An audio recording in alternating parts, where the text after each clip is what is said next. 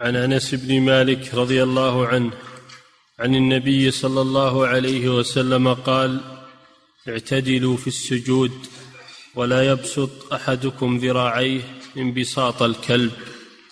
نعم هذا كما سبق فيه الأمر بالاعتدال في السجود.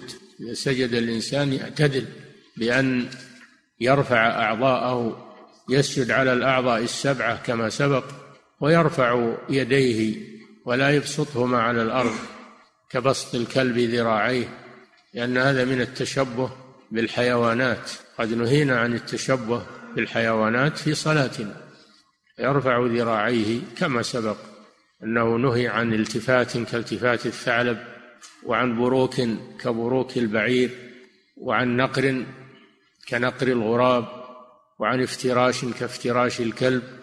سبعة أشياء ذكرها بعض العلماء مجموعة من الأحاديث كلها فيها النهي عن التشبه بالحيوانات في الصلاة. نعم.